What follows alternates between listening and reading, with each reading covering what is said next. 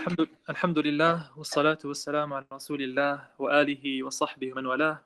اللهم اشرح لي صدري ويسر لي أمري واحلل عقدة من لساني يفقه قولي. اللهم اجعلنا هداة مهديين لا ضالين ولا مضلين. حياكم الله جميعا وأهلا وسهلا بكم في الحوارية رقم 30 في برنامج تساؤلات على المنتج للشباب فسح. في هذه الحوارية حنتحدث بإذن الله عز وجل عن الحملات. تقريبا من أكثر من 1377 سنة. دخل القطر الليبي بالكامل. وأصبح جزءا من الحضارة والتاريخ الإسلامي. وطيلة السنوات ال 1377 ومآذن ليبيا تصدح بأشهد أن لا إله إلا الله وأشهد أن محمد رسول الله وسماؤها وحجرها وحمامها تشهد لنا بأننا لا زلنا نشهد أن لا إله إلا الله وأن محمدا عبده ورسوله.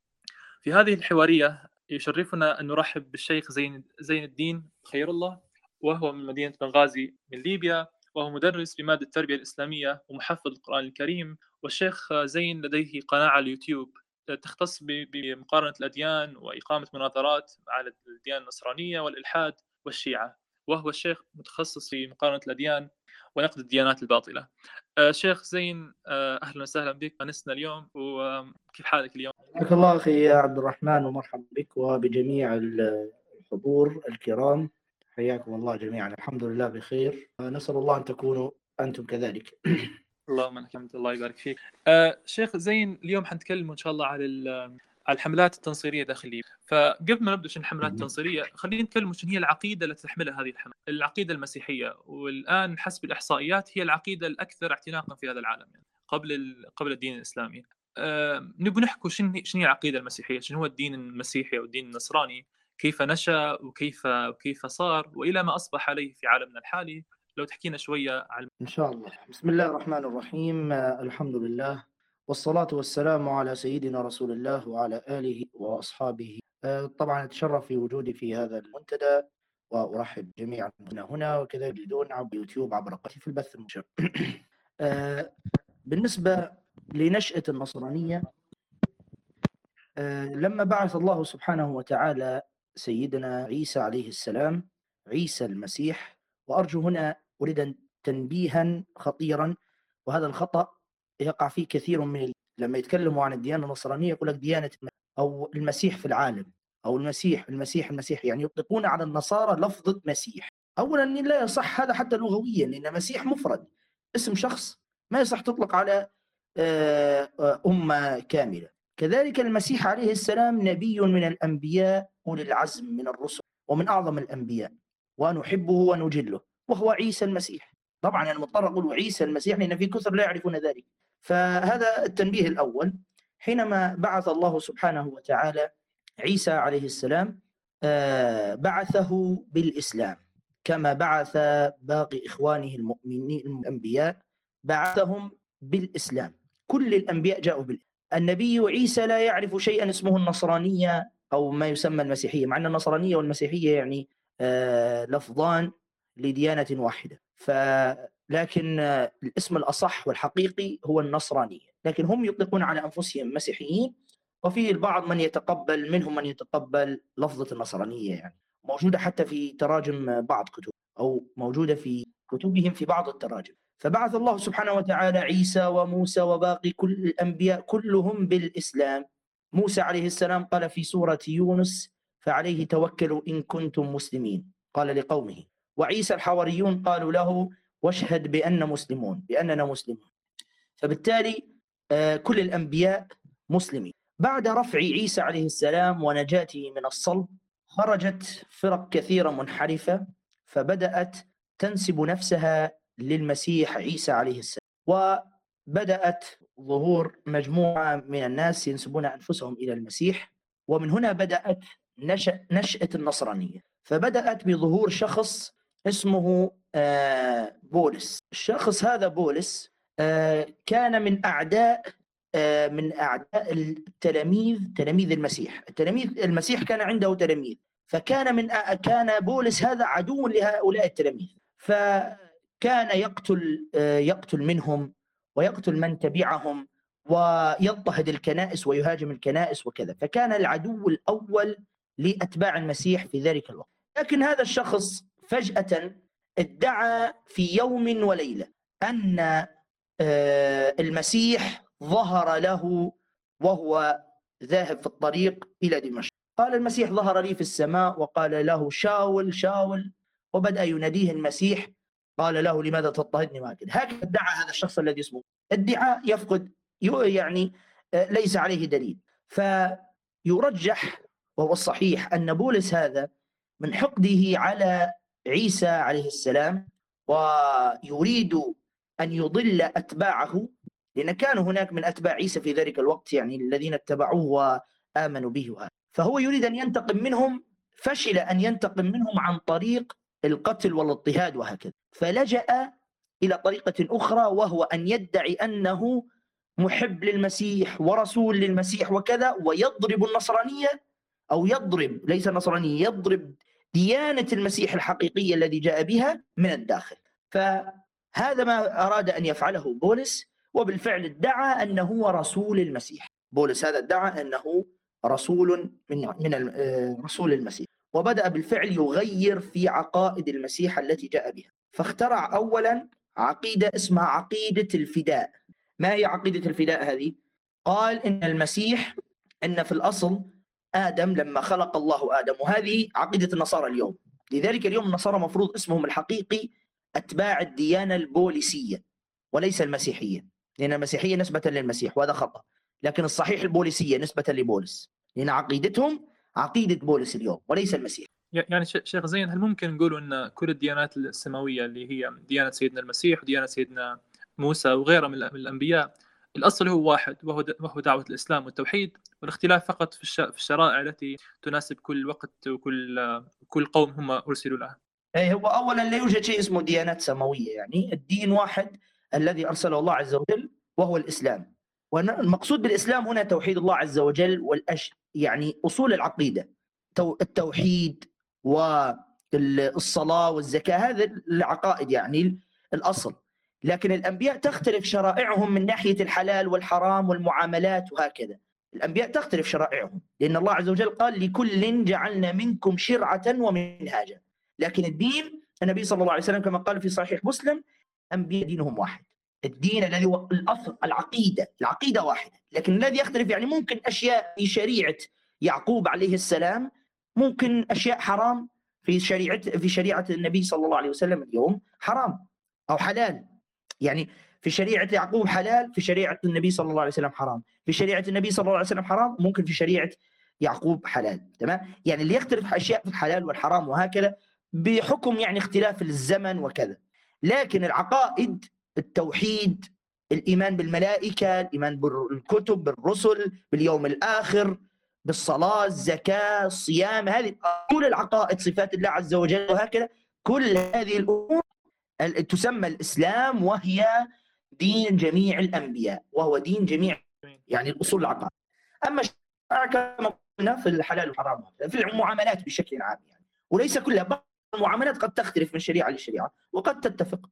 ف بولس هذا حينما أدخل هذه التحريفات من أهم التحريفات التي أدخلها في الديانة يعني في دين المسيح وغير دين المسيح وهو الإسلام واخترع شيئا اللي هو النصرانية اليوم. بولس هو أول من اخترع هذا منها عقيدة الفداء. عقيدة الفداء هذه ماذا تقول باختصار؟ أن الله سبحانه وتعالى حينما خلق آدم وأمره ألا يأكل من الشجرة. فعصى آدم ربه وأكل من الشجر. عندنا نحن كمسلمين أمر الله عز وجل آدم وعصى نسي تمام؟ لكن بعد ذلك تاب آدم وتاب الله عليه. فتاب الله عليه كما قال الله عز وجل فتلقى آدم من ربه كلمات فتاب عليه. يعني خلاص انتهت القضية هنا. عند المسلمين هنا انتهت. تاب آدم فتاب الله عليه وانتهى الأمر. عند النصارى لا لم تنتهي. بل بدأت الحكاية من هنا. حينما عصى آدم ربه الرب هنا يعني يريد حلا لهذا الموضوع عند النصارى. فطبعا هنا عندهم مبدأ وراثة الخطيئة والذنب. يعني أخطأ آدم معناته الذرية التي سينجبها آدم أيضا سترث خطأ آدم. هذا عندهم النصارى مبدأ وراثة الخطيئة وطبيعة الخطيئة. فأتباع ذرية آدم سي... سيرثون طبيعته وذريته. سيرثون طبيعته وذنبه. وذريته. سيرثون ذنبه وطبيعته. تمام؟ طيب الرب يريد أن يغفر لذرية آدم هذا الذنب الذي ورثه من آدم رغم عدم ارتكابهم له. لهذا الذنب يعني. ماذا يفعل؟ فعندهم إن الرب لا يوجد لأن الخطيئة التي ارتكبها آدم خطيئة غير محدودة. لأن خلاص توزعت على البشرية كلها هذه الخطيئة. فأصبحت غير محدودة. طيب كيف تغفر هذه الخطيئة؟ لازم بموت شخص غير محدود. حتى تغفر هذه الخطيئة غير المحدودة. لأن لو مات آدم آدم محدود. فلن يستطيع أن يغفر هذه الخطيئة غير المحدودة. فاهم معي أخ عبد الرحمن والإخوة؟ فاهمين اللخبطه هذه والفيلم الهندي هذا كله فاهمينه؟ والله إن شاء الله تكونوا فاهمينه. عارف عارف الموضوع صعب. أنا بس حاولوا معي يعني إن شاء الله. المهم فما فيش حد غير محدود إلا الله. طيب والخطيئة هذه غير محدودة والمطلوب موت شخص غير محدود. وهذا الكلام يصرحون به في كتبهم. البابا شنودة قال هذا الكلام؟ بابا الكنيسة المصرية. قال هذا الكلام في كتابه طبيعة المسيح. صرح بهذا أن الخطيئة غير محدودة ولا بد الذي يموت غير محدود وهو الإله. ولذلك عندهم الرب لابد أن يموت لأنه هو اللي غير محدود. طيب الرب طبيعته طبيعة الرب غير قابلة للموت. طيب الحل؟ الحل أن الرب هذا يأخذ جسدا قابل للموت يأخذ جسدا. فأخذ جسد إنسان كي يعيش بين الناس ثم يموت. لأن بطبيعته اللاهوتية لا لا يموت لكن لما يأخذ شكل إنسان سيموت. فمن هنا أخذ الرب شخصية تجسد بشخصية يسوع المسيح. فأصبح يسوع المسيح هذا الإله المتجسد. إله أخذ صورة إنسان. أصبح يعيش مع الناس يأكل ويشرب وكذا وكذا ويفعل كما يفعل جميع البشر. ثم مات هذا الإله المتجسد على الصليب.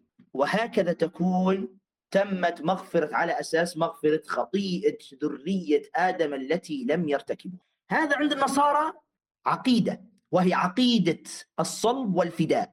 يعني الرب فدى طبعا هم يقولون إن الرب أرسل ابنه. وهي والله خليط قسما بالله فيلم الأفلام الهندية ليست خليط في بعضها.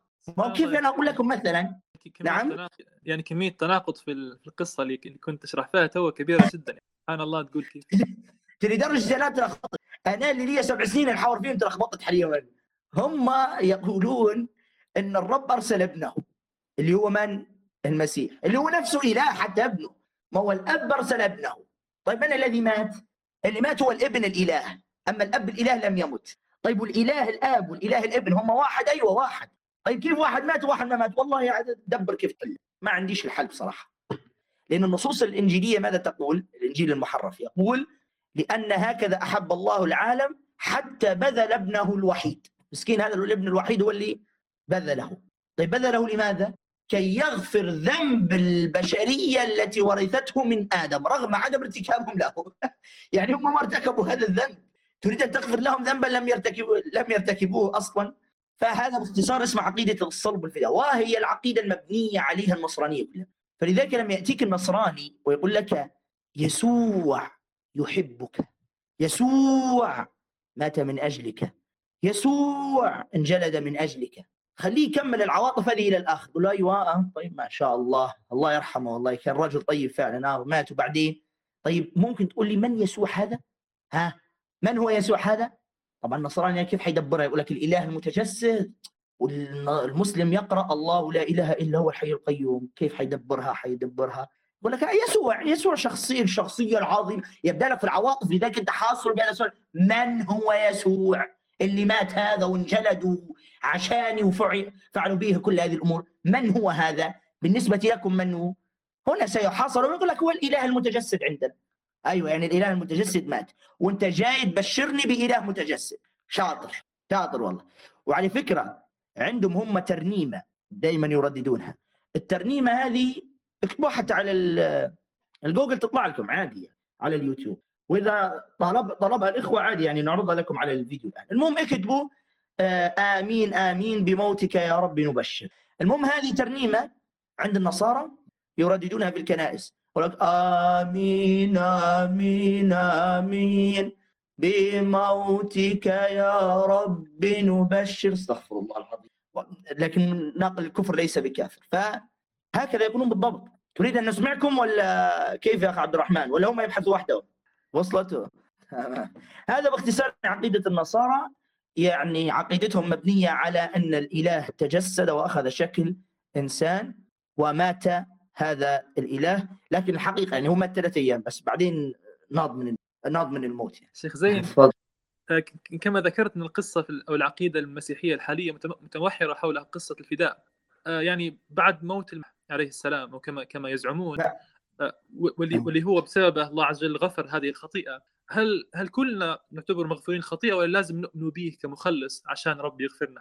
لا لا هم عندهم لازم مو تؤمن إنه هو مات من أجلك. يعني ما زال مغفرة مشروطة يعني. طبعا هذه يقول لك هم مسمين الإيمان بالخلاص. إن تؤمن إن يسوع نزل إله نزل وتجسد ومات من أجلك. لازم. لكن إذا ما أمنت إنه مات من أجلك ف...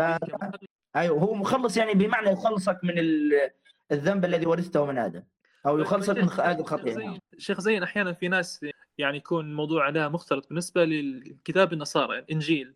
هل إحنا نؤمن بالإنجيل كما هو حاليا ولا شنو صار في الإنجيل الذي أنزل سيدنا عيسى عليه السلام؟ وشن جو الكتاب المقدس الحالي الموجود في يد النصارى يعني؟ هو الله سبحانه وتعالى أنزل آه، على عيسى عليه السلام كتابا آتاه الإنجيل وكتابا واحدا فقط أن أنزل على عيسى لو ذهبت إلى النصراني اليوم وقلت وقلت له هل تؤمن أن الله أنزل على عيسى كتابا اسمه الإنجيل؟ سيقول لك لا لا لا لماذا؟ لأن هذا أصلا يتضارب مع مع عقيدة النصارى أساسا لأن النصارى عندهم المسيح أصلا إله عندهم فكيف ينزل عليه كتاب؟ لا الإله هو الذي ينزل الكتاب تمام فلذلك هم يرفضون هذا طيب ما هو الذي عندهم هم اليوم؟ الذي عندهم اليوم آه، أربعة كتب. يسمونها الأناجيل الأربعة. تمام؟ هذه الأربع كتب على أساس تنسب أن الذي كتبها هم تلامذة المسيح. اثنين منهم تلامذة المسيح. الأناجيل الأربعة الموجودة اليوم إنجيل اسمه إنجيل يوحنا. ويوحنا هذا في الأصل هو تلميذ المسيح. وإنجيل متى؟ ومتى أيضا هذا من تلاميذ المسيح حسب اعتقادهم طبعا. أما لوقا في إنجيل آخر الذي هو إنجيل لوقا إنجيل لوقا لوقا هذا ليس من تلاميذ المسيح باتفاق النصارى. هذا تلميذ بولس الذي تكلمنا عنه في البداية أنه حرف النصرانية. يعني لوقا هذا كاتب أحد الأناجيل الأربعة ليس هو ليس تلميذا للمسيح. والإنجيل الرابع أو الإنجيل, الإنجيل الآخر أنا لم أقولها الآن على حسب الترتيب الإنجيل الآخر هو إنجيل مرقس. مرقس هذا بالاتفاق ليس من تلاميذ المسيح لكن هم اختلفوا هل هو يعني رأى المسيح أم لا واعتبروه من رسل المسيح وكذا لأن في فرق بين رسل المسيح وتلاميذ المسيح. تلاميذ المسيح على أساس تعلموا على يديه ويعني لازموه فترة أكثر. أما الرسل هؤلاء الذين أرسلهم فقط يعني كان آه، لقاء سريعا أو ما ما بقيوا معه فترة طويلة. تمام؟ فالمهم طبعا هؤلاء لو حللنا تاريخيا هؤلاء هذه الأناجيل الأربعة مجهول كتبتها. يعني هي تنسب فقط يقال كاتب الإنجيل يوحنا كاتب إنجيل مرقس إنجيل متى لكن ليس متى هو الكاتب وليس يوحنا هو الكاتب وليس مرقس ولا لوقا هو الكاتب. لا يوجد دليل تاريخي واحد يقول بأن الكتبه هؤلاء الأربعة هم هؤلاء.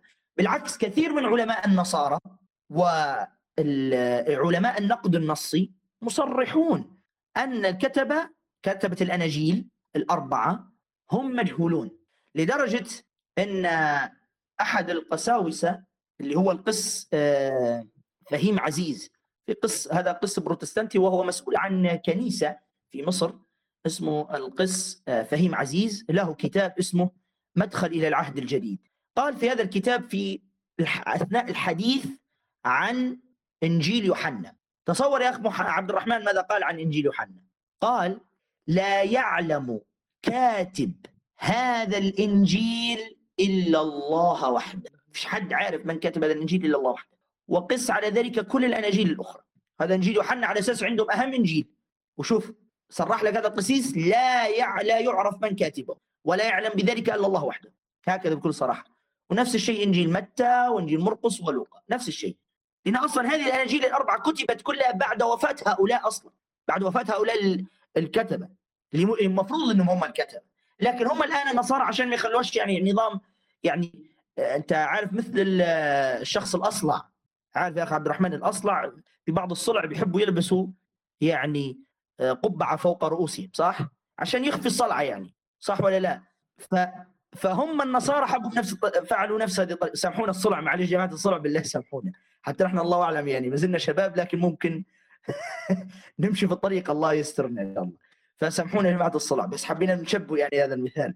فمثلا النصارى لأن عشان ما فيش مش عارفين من هو الكاتب فحبوا يلبسوها إنجيل متى؟ إنجيل مرقس إنجيل لوقا يعني حتى لا يبقى الكتاب هكذا فارغ دون اسم. ويعطون مصدر ح... أيوه حتى لا يبقى يبقى بدون اسم وهكذا. فقال إنجيل لوقا إنجيل مرقس. فهذا لا يخفي أن الكاتب مجهول كما أن الأصلع لما يلبس القبعة هذا لا يعني إنه ليس اصلع لكن القبعة تخفي هذا. كما هؤلاء يعني وضعوا هذه الأسماء كي يخفوا عن هذه الكتب إنها مجهولة تمام؟ إن شاء الله تكون وصلت يعني الفكرة. أما بالنسبة للتحريف الكتاب الإنجيل طبعا هو محرف. وعلماء المسلمين قالوا إن التوراة والإنجيل رغم إن اتفاق علماء المسلمين إنها محرفة وليس علماء المسلمين حتى بعض علماء النصارى اعترفوا بذلك. هم طبعا علماء النصارى ما يأتون إليك ويقول لك الكتاب المقدس محرف. لا ما يقولون ذلك. لكن ماذا يقولون مثلا؟ يقول لك والله الكتاب المقدس فيه أخطاء. الكتاب المقدس النساخ ضافوا فيه نصوص. النساخ حذفوا منه نصوص. هذا مليء في كتب النصارى. وأنا اعطيت هذا في عدة حلقاتي وفي مناظراتي وأعيد الآن بشكل سريع. كتاب آه، دائرة المعارف الكتابية المسيحية اعترفت بإضافة نصوص في الكتاب المقدس. أصلا ما معنى التحريف يا أخ عبد الرحمن؟ التحريف هو إضافة نصوص ليست من النص الأصلي أو حذف نصوص من النص الأصلي. هذا هو التحريف. طيب النصارى اعترفوا أن في إضافة نصوص وفي حذف نصوص. اعترف بذلك القس يوسف رياض في كتابه وحي الكتاب المقدس دائرة المعارف الكتابية المسيحية التي كتبها أربعة قساوسة من أشهر القساوسة اعترفت بهذا أيضا وكتاب شبهات وهمية حول الكتاب المقدس في عم في نص عمر أخزية اعترف القس منيس عبد النور مؤلف هذا الكتاب اعترف أن في خطأ في نص سفر أخبار الأيام لما قال أن أخزية ملكة وعمره 42 سنة. قال لا هذا رقم غير صحيح وهذا خطأ من الناسخ اللي كان بينسخ الكتاب. وغيرها من الاعترافات طبعا علماء النصارى الغرب اللي هم في الغرب هؤلاء بالاتفاق هؤلاء أن عندهم فيها أخطاء الكتاب المقدس العلماء الشرقيين في خلاف بينهم في اللي يدافع بقوة على أساس وهكذا لكن في بعض منهم من اعترف به بس ملاحظة أخيرة أريد أن أختم بها قلت في البداية يا أخ محمد عبد الرحمن أن النصرانية هي آه، أكثر ديانة انتشارا في العالم أو هي أكثر ناس معتنقيها. هذه إحصائية قديمة وهذه الإحصائية القديمة معتمدة على أن أوروبا أغلبها نصارى تمام؟ لكن الآن أوروبا لما نظرنا إليها رأينا أن أوروبا الآن اولا أغلبها ملحدين. أغلب أوروبا الغرب اليوم بشكل عام ليس أوروبا فقط الغرب بشكل عام اليوم أغلبهم ملحدين. وبال... والله أنا شخصيا ذهبت إلى بلدان في الغرب وذهبت إلى الكنائس زيارة خارجية يعني خارج هكذا وشفت في يوم الأحد ماذا يفعلون. لم أرى هناك إلا اللي عمره 90 سنة ولا 80 سنة من العجائز والشيابين الكبار. فقط هؤلاء هم الذين يذهبون إلى الكنائس. الشباب هؤلاء ما يعرفون شيء اسمه كنائس ابدا. ما يعرف إلا قله قليله إذا وجدت شابا دخل الكنيسة في الغرب أوف هذه وين؟ هذه معجزة. فالكنائس أصبحت مهجورة. يا رجل بس اكتب على الجوجل كم كنيسة تحولت إلى مسجد في الغرب. اكتب كم كنيسة تحولت إلى خمارة ومراقص. كم كنيسة هجرت وتم بيعها. مئات بل آلاف الكنائس. المسلمون هناك باكستان وغيرهم في بريطانيا. أنا عندي أقارب في بريطانيا وذهبت إلى بريطانيا. قسما بالله يشترون المشايخ والدعاة هناك اشتروا أكثر من كنيسة حولوها إلى مسجد بسبب هم الك... جماعة الكنيسة قالوا خلاص هجرت الكنيسة يا جماعة ما فيش حد يدخلها فيش حد يدخلها. فباعوها فلذلك حكاية أن هي أكثر الديانات اتباعا هذا غير صحيح. شكرا على التوضيح آه، شيخ زين. شيخ زين لما تكلمت نعم. على على على فقدان أو أو عدم من هو الكاتب الحقيقي لكتب الإنجيل الموجودة حاليا وغياب النسخة الأصلية.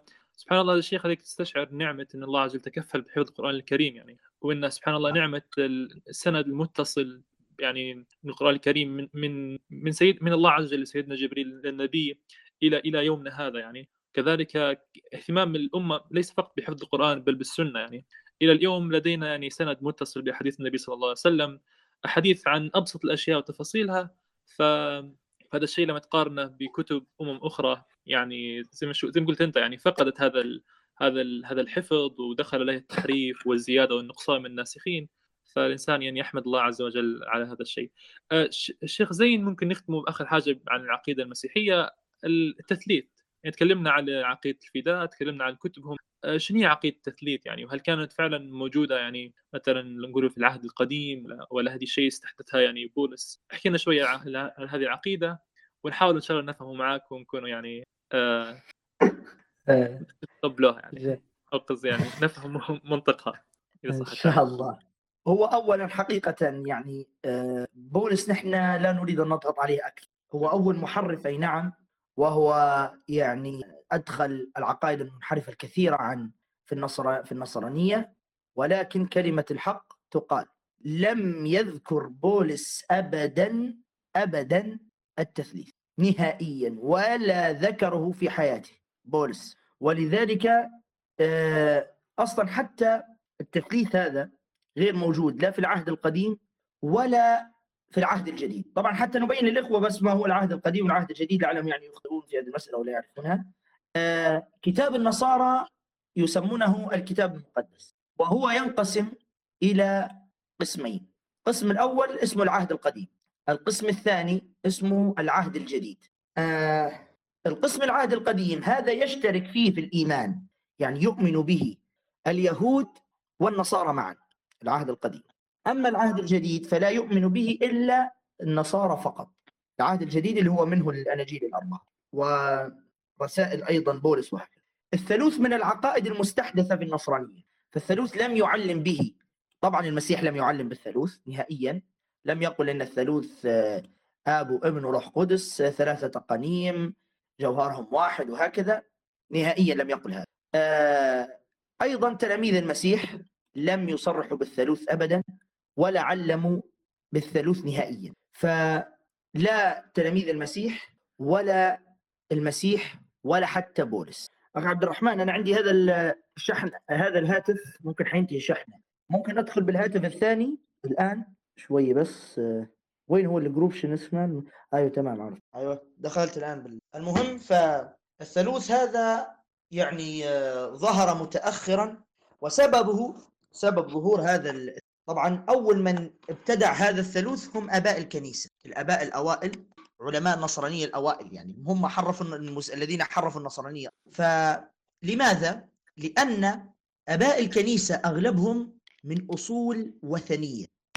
هم من أصول وثنية. والثالوث هذا كان منتشرا بكثرة في الديانات الوثنية. يعني مثلا لو تراجع كتاب آه، المسيحية الشرقية. تاريخ المسيحية الشرقية للمؤرخ آه، عزيز سوريال عطية يصرح أن الثالوث كان موجودا في الديانات الوثنية في مصر القديمة. من أشهر الثالوثات هو ثالوث أوزيس وأوزاريس وحورس. يعني زي إب آب وإبن والروح قدس كانوا يعتقدون الوثنيون المصريين إن هؤلاء ثلاثة اقانيم فآباء الكنيسة طبعا في آباء كنيسة كثر أصولهم وثنية مصرية.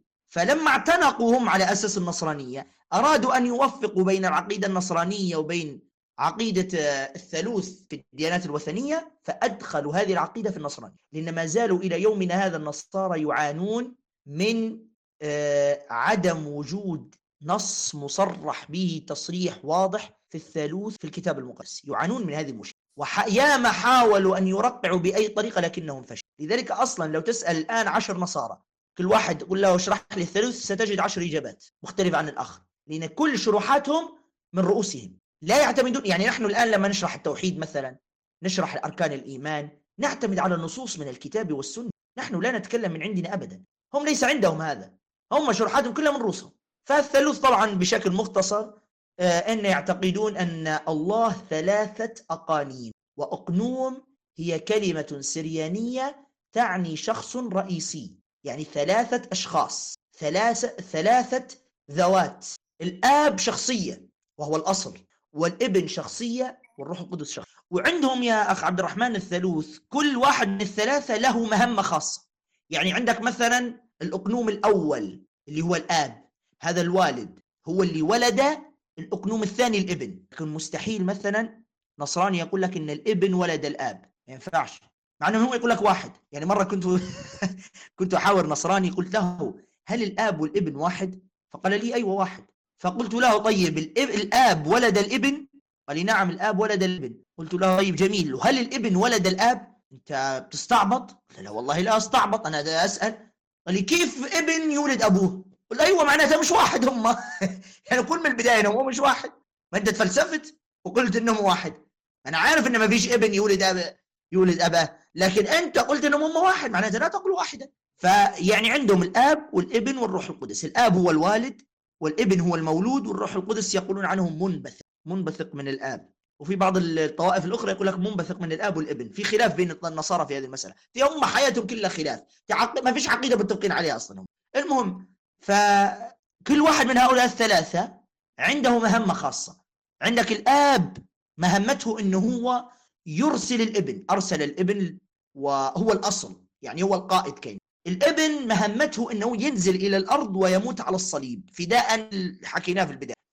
الروح القدس مهمته كأنه زي آه، مساعدة المؤمنين تقوية إيمان المؤمنين يعني الأشياء الروحية وهيك يعني تابعة شنو؟ الروح القدس اللي هو الإله الثالث يعني. فهذا كل واحد له مهمة خاصة. هم طبعا في الآخر دائما يتفلسفوا يقول لك هؤلاء الثلاثة واحد وكذا.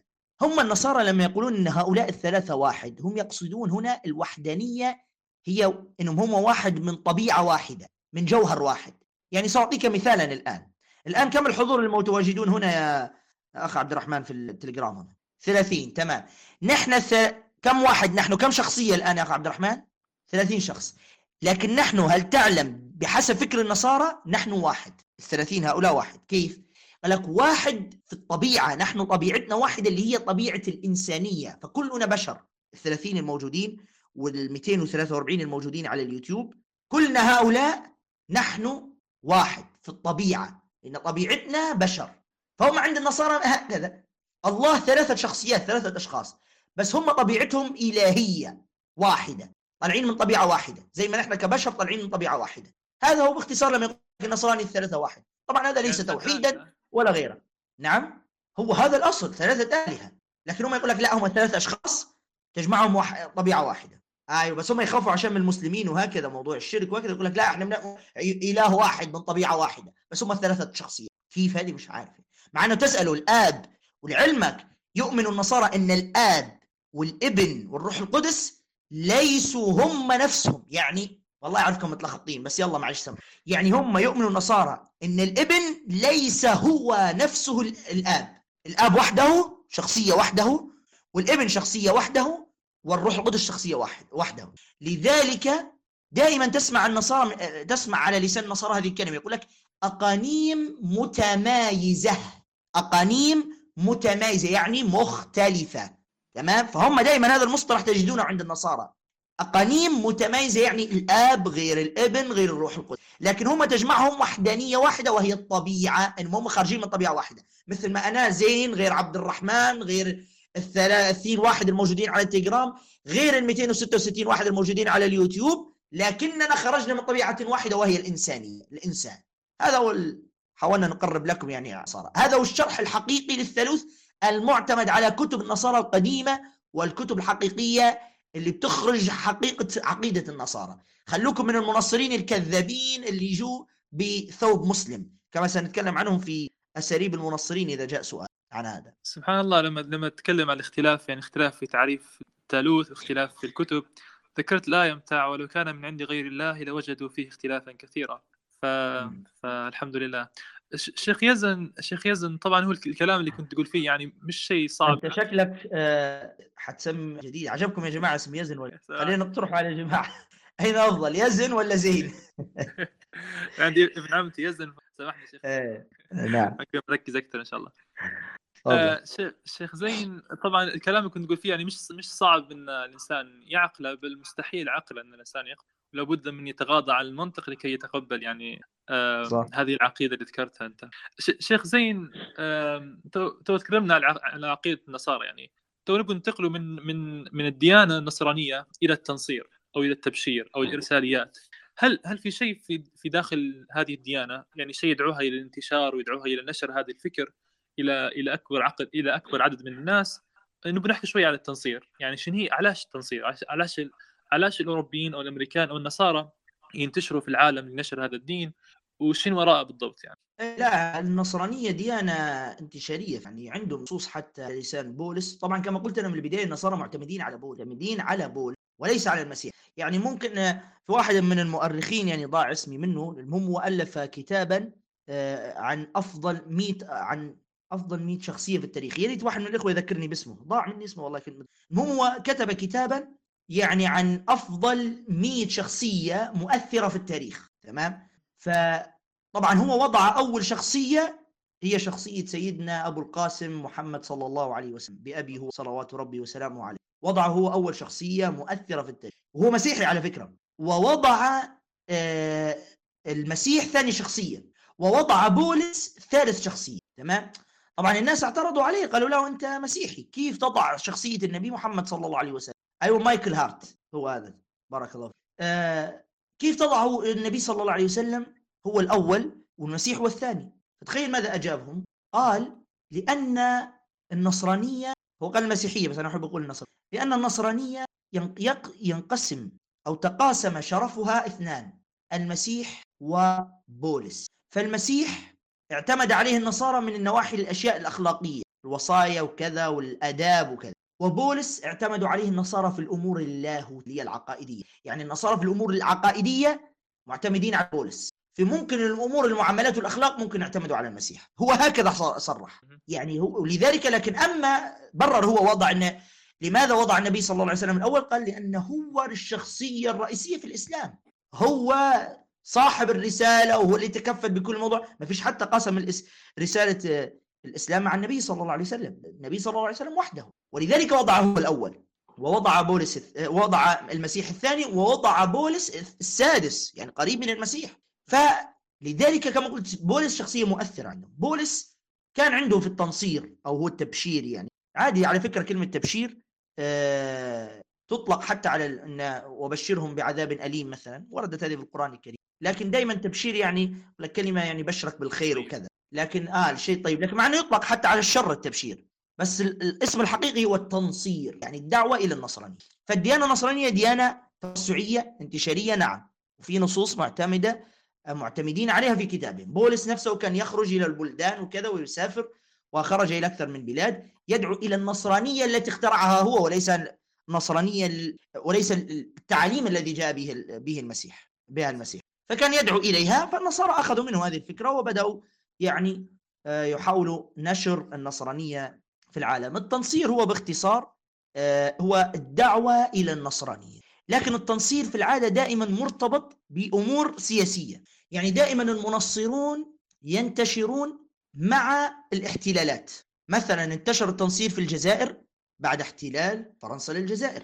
آه، بدأ المستوطنون الإيطاليون يدخلون إلى ليبيا وينشرون محاولة نشر النصرانية فيها بعد احتلال إيطاليا لليبيا. وهكذا في باقي البلدان. فدائما التنصير والاحتلال مرتبطان ببعضهما البعض. دائما. ولذلك دائما أصلا حتى القساوسة كانوا يرافقون كانوا يرافقون الجيوش في الحروب لتقوية تقويه آه، إيمانهم ورفع معنوياتهم. يعني الشيخ الشيخ شيخ زين آه، هل نعم. هل ال يعني شو الغايات وراء التنصير؟ هل هو فعلا ديما الغاية السياسية ولا أحيانا الغاية نوع من الإيمانية ونشر نشر اللي هم يشوف فيه خير للناس يعني؟ وهل هل الحملات العسكرية تستخدم في المنصرين ولا العكس يعني؟ ولا الزوز والله, والله هو في طبعا الأصل في الحملات التنصيرية هدفها يعني السيطرة على بلاد المسلمين وتمكين النصرانية في العالم. الهدف منها هذا هدف توسعي يعني الأصل فيه الهدف توسعي.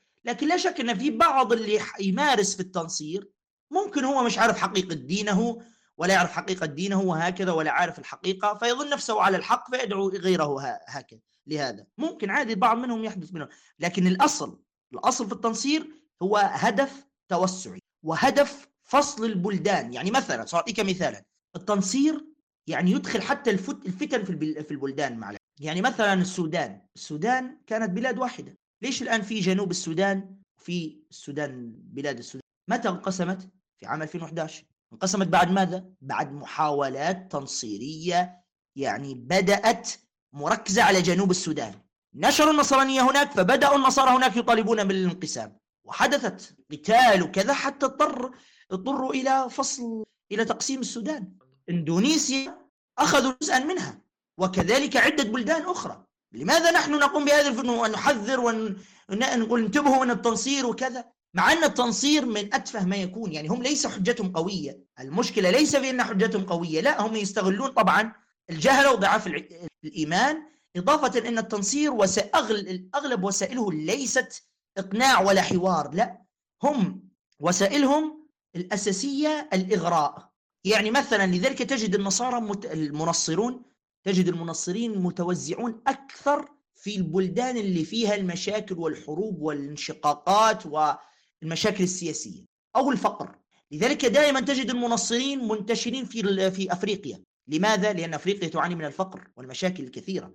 فيأتون بمساعدات على أساس مساعدات إنسانية وكذا بهدف دعوتهم إلى النصرانيه هم طبعا ناس هناك بسطاء لا يعرفون إلا الإيمان حتى ممكن أركان الإيمان ولا أركان الإسلام يعرفون أصلا. فيضحكوا عليهم يسوع بيحبك وكذا وخذ هذه المساعدة الإنسانية فيعتنق فلذلك أو يستغلوا البلدان اللي فيها مشاكل سياسية وكذا يحاولوا استغلالهم بتف... يعني يسفرونهم إلى الخارج أو يغرونهم بأي شيء آخر. يعني أنا للأسف جاءتني أكثر من رسالة يقولون لي والله العظيم جاءتني رسالة مبكي دمعت عيني وصلتني هذه الرسالة قبل أسبوع. على صفحتي الرئيسية كنت أفتش هكذا الرسائل بالصدفة أنا لا أرى الرسائل كثيرا لكن شفتها بالصدفة هكذا واحد يحكي لي عن معاناته قال أنا شخص تزوجت وعندي أولاد وكذا كانت حالتي المادية في البداية جيدة وماشية تمام وكذا. أصابني حال من الفقر فجأة ويعني ما أدري ما سبب المشاكل التي حدثت له المهم أصبح حاله معدوم.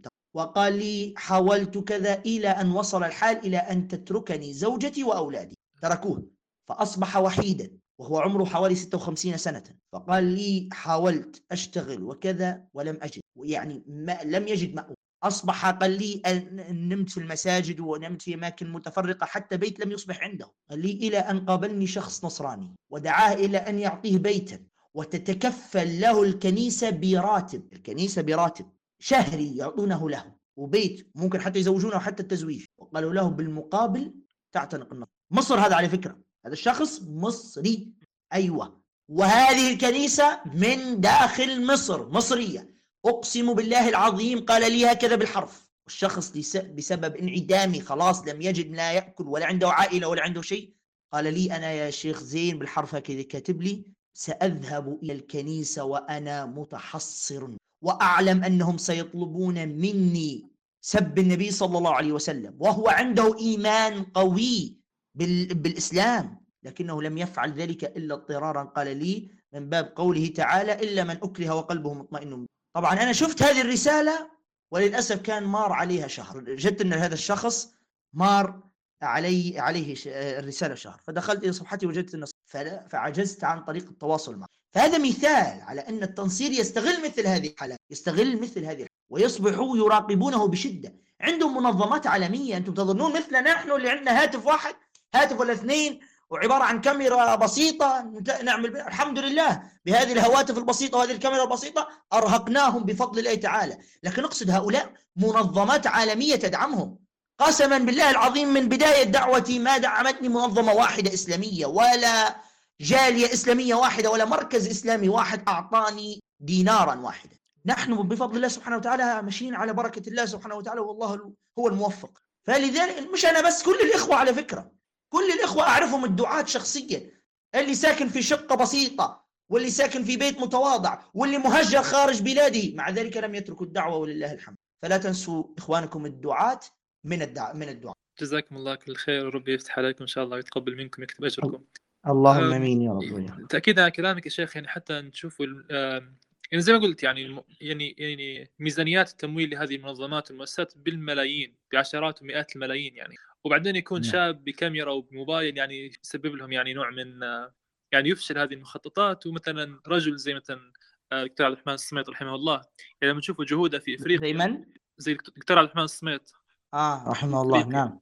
يعني يعني تشوف يعني أحيانا يعني رجل واحد ممكن ممكن يعمل ما لم ما لم تفعله يعني مئات المؤسسات والمنظمات التنصيرية والتبشيرية في إفريقيا. الشيخ زين تكلمت على أساليبهم اللي هي تكون نوع من الحماية العسكرية أثناء أثناء الاستعمار واستغلالهم للمشاكل للبلدان اللي فيها نوع من الفقر وفيها نوع من نوع من المآسي زي الحروب وزي الاعاصير والبراكين وغيرها. تاكيدا على كلامك يعني من بكري كنت نبحث على موضوع التنصير في ليبيا وغيرها. يعني يعني أذكر شفت كانت فيها في يعني كانت في هلبة هلبة حملات يعني شدوا كتب نصرانية بعد الثورة الليبية يعني. يعني بعد الثورة كان في نوع من غياب الأمن وكان في نوع من يعني نوعا ما غياب الدولة يعني. فهذا الشيء يستغل من عدة منظمات ومن عدة يعني منصرين وأدخلوا كتب وأدخلوا يعني فيديوهات وأشياء زي هيك. وكان في الغالب المسؤولين عليها يكونوا أجانب بس يعني يحركوا بعض الشباب أو بعض الأفراد الليبيين يعني. فهذا أكيد على كلامك على استغلالهم هذه الفرص وهذه أحيانا التدهور الأمني آه، نعم. للدخول لبعض البلدان. بجانب هذه الوسائل هل في وسائل مثلا قنوات صفحات على الفيسبوك؟ يعني مع التغير في العالم يعني. أصبح يعني يحتاجوا إلى وجود احتيال عسكري عشان يدخلوا من خلالها لبعض الدول. الآن أصبح بوسائل التواصل يعني ممكن تصل لأي شخص يعني متصل بالنت توصل له يعني إلى داخل بيته يعني توصل له الفكرة بتاعك أو الرسالة بتاعك. آه، احكي لنا على هذه الوسائل يعني شنو وسائلهم في موضوع القنوات الفضائية أو أو, استخدامهم لوسائل التواصل الاجتماعي في عملية التنصير آه نعم طبعا هم عندهم حقيقة قنوات كثيره وعندهم قنوات على اليوتيوب عندهم صفحات ممول لذلك تجد ممكن أنت موجود في ليبيا ولا موجود في أي بلاد يأتيك منشور تنصيري ومكتوب فوقه في الأعلى ممول. يعني دافعين أموال من أجل أن يصل هذا المنشور إلى تلك البلاد وإليك تحديدا أنت حتى إلى بيتك. فالتمويل هذا عندهم منشور بدرجة كبيرة. ولذلك هذه النقطة لاحظتها أصبحوا يستخدمونها في آه، ليبيا. يعني يمولون منشورات بحيث تصل للليبيين المقيمين في ليبيا. وأنا وصلتني عديد من الرسائل وأنا شخصيا قابلتني آه، يعني كثير من هذه المنشورات آه، سواء منشورات يعني في ليبيا أو في غير ليبيا وكذا. نشوف فيها يعني, يعني ندخل على هذه الصفحات ونشوف إن هذه هذا المنشور ممول إلى منطقة معينة وكذا في مناطق ليبيا. فمنشورة بدرجة كبيرة. طبعا هم لماذا فعلوا ذلك؟ لأن للأسف ولا بد أن نعترف بالحق. في نسبة جهل كبيرة عند بعض المسلمين بدي هذه الكلمة يصعب علي أني أقولها لكن للأسف هذا واقع. وهم طبعا المنصرين يتم تدريبهم يتم تدريبهم لدراسة شخصية المسلم هذا. عارفين أن بعض المسلمين للأسف الشديد يتشرب أي شبهة تقابله أي شبهة تقابله يصدق ممكن يصدق ويذهب. يا شيخ وهذا الكلام صح فعلا؟ يعني ممكن شبهة حتى ظاهرها هكذا غير منطقية أصلا. يا سيدي مش بس غير منطقية أنت يعني ما يكلف نفسه حتى يسأله عن الدليل. أغلب الشبهات التي تصلني من الشباب اللي يسألون يقول لك والله في شبهة كذا وكذا وكذا. أغلبها تنتهي ويقضى على هذه الشبهة بسؤال واحد فقط. أين دليلك؟ أين الدليل؟ تنتهي. هذا مبدأ قرآني. قل هاتوا برهانكم إن كنتم صادقين. مش عارف مرة واحد جاب لي هكذا شبهة قال لي النصراني مرة قال لي إن الرسول صلى الله عليه وسلم فعل مع امرأة كذا وكذا وكذا. قصة أول مرة أسمع بها. غير موجودة حتى في خيال المنصرين نفسهم. مش عارف هذا المنصر منين جيبها قلت له سؤال واحد يا سألته قلت له قلت له أين دليلك أين وردت هذه القصة؟ في أي كتاب؟ وما صحت هذه القصة؟ سألته هذا السؤال؟ قال لي لا والله ما يعني كيف ما تسأل عن الدليل؟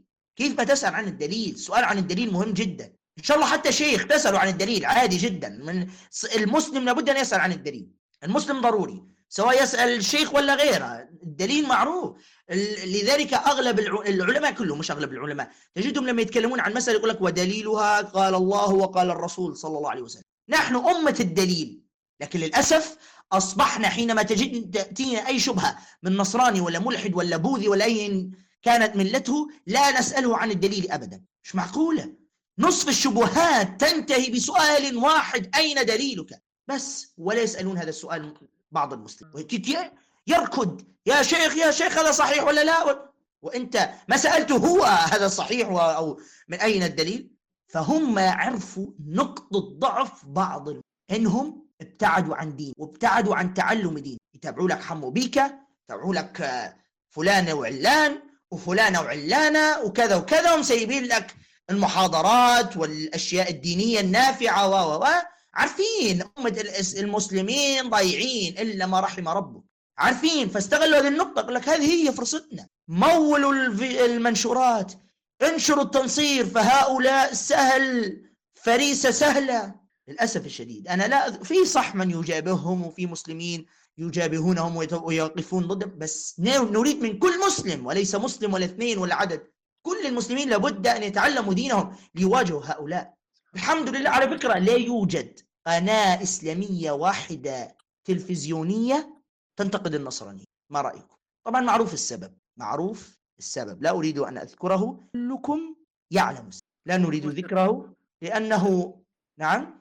تعليقا من الشواهد اللي قلنا في العادة والطعن إيه. في الغالب. هذه حذكرها بس اسمح لي بالتعليق هذه النقطة رغم أن نحن ليس عندنا أي قناة تلفزيونية تنتقد النصرانية لكن كأن الله عز وجل أنعم علينا بقنوات اليوتيوب. قنوات اليوتيوب بس أرهقت الملايين التي أنفقوها في القنوات التلفزيونيه وأرهقت الملايين التي مولوا بها الفيديوهات عبر الفيسبوك وأرهقت الملايين التي أنفقوها في الصرف في التويتر وفي جميع مواقع التواصل الاجتماعي. مسلم متعلم دي متعلم دينه ومثقف وداعية وعالم أو طالب علم فتح قناة أرهقهم كلهم هؤلاء. وفعلا مصداقا لقوله تعالى فسينفقونها ثم تكون عليهم حسرة ثم يغلبون. سبحان الله.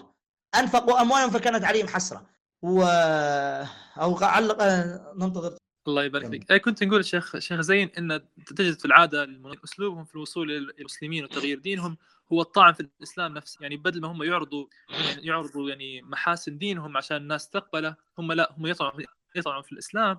وبعدين المسلم إذا ترك دينه فلا يجد مظلة أخرى إلا المسيحية يعني. بعكس بالضبط. تجد دعاة المسلمين في الغرب واحد تلقاه يعرض محاسن الإسلام ويعرض عقيدة الإسلام بدل من الطعن في عقيدة اللي قدامه والغير المسلم يسلم لأنه أعجب بعقيدة الإسلام. مش العكس مش لأنه ترك دينه فلم يجد أي شيء آخر فينط... ف... فيدخل في المسيحية يعني. بس اسمح لي تعليقا على كلامك يا عبد الرحمن. أقول لجميع الاخوان سابع المستحيلات أن يأتيك النصراني ويقول لك دليل صحة النصرانية كذا هذه الكلمة لا تسمعها فهم بضاعتهم كلها التهجم على الأفكار الأخرى وإذا دعاك إلى دينه وأراد أن يظهر لك على أساس مميزات دينه يقول يسوع بيحب يسوع مات من أجل يسوع يسوع يسوع بس. هذه. لكن قولوا أعطيني الأدلة العقلية على صحة النصرانية. ها؟ إيه؟ قول السؤال الثاني قول. ولا قول مثلا أعطينا الأدلة العلمية الغيبية المنطقية على صحة دينك ها؟ هكذا الجواب سيكون. لكن هم فقط الإسلام والإسلام والإسلام والإسلام والإسلام والإسلام والإسلام. نغمة فقط. يرمي لك شبهات مغلفة بأكاذيب تدليسات قطع نصوص. هذه شيخ زين ذكرت بكري أنت إن إن مع مع دخول الاحتلال الإيطالي لليبيا بدأت محاولات تنصير داخل المجتمع الليبي يعني. وكذلك صح. ذكرت عن موضوع التمويل المنشورات وغيره وحتى في صفحة في ليبيا مشهورة يعني هي يعني تنشر في ترانيم باللهجة الليبية تنشر في مقالات عن المسيح باللهجة الليبية فلما تتبعت القناة هذه وشفت أرقام أرقام القناة بتاعهم طلعت يعني من قبرص تنشر هذه القناة. وفي نفس القناه نفس الصفحة لتونس وللمغرب والجزائر وكلهم من مكان واحد في قبرص يعني. ف... فنبغى نحكوا على شنو واقع المسيح شنو أعدادهم حركتهم أهدافهم مناشطهم داخل المجتمع الليبي. والله شوف يا اخ عبد الرحمن ليس كل من تحدث اللهجة الليبية معناته أنا في مصريين آه، قابلته في ليبيا وفي خارجها. تقريبا يتكلموا الليبية أحسن. ولو كيف أنت تعلم؟ قل لي أنا والله عايش في ليبيا فتعلمت اللهجة. فهذه الصفحات ممكن واحد يتكلم ليبي عادي. ترنيمة يتكلم بالليبي وكذا. لكن هو في الأصل تجده ليس ليبيا. لذلك هذه أنت كما قلت فعلت أنت الآن تتبعت الصفحة هذه بثها الحقيقي منين؟ من قبرص، وقبرص هي معقل التنصير في الفترة الأخيرة، قبرص معروف حتى زيكو بوزرت كان يبث منها، فقبرص يعني هي ال ال الآن اللي تمول التنصير. قبرص واليونان وهكذا. وأمريكا، فواقع التنصير في ليبيا في محاولات تنصير، نعم في ليبيا وفي كل بلاد المسلمين في محاولات تنصير. طبعا ليست على أرض الواقع. ما يأتيك النصراني يدق على باب بيت ليبيا يقول له تعال اعتنق النصرانية. يعني ستكون ردة الفعل ليست حميدة بلا شك يعني. فلذلك آه، هم يستخدمون آه، الموقع مواقع التواصل الاجتماعي. فيصلون إليك من خلال هذا. في محاولات تنصير. لكن واضح عليهم أن النجاح نجاحهم يعني آه، لم يتحقق وفشلوا. يعني ما فيش تأثير حقيقي نصرانية في ليبيا. يعني رأينا في بلدان أخرى أثر التنصير فيها للأسف أثر فيها. لكن إلى الآن ولله الحمد لا يوجد. لكن إذا أصبحنا ننام على آذاننا في سبات عميق فللأسف الشديد ليس بعيدا أن يزرع التنصير بيننا. انتبهوا يا ليبيين ويا جميع المسلمين في بلادكم.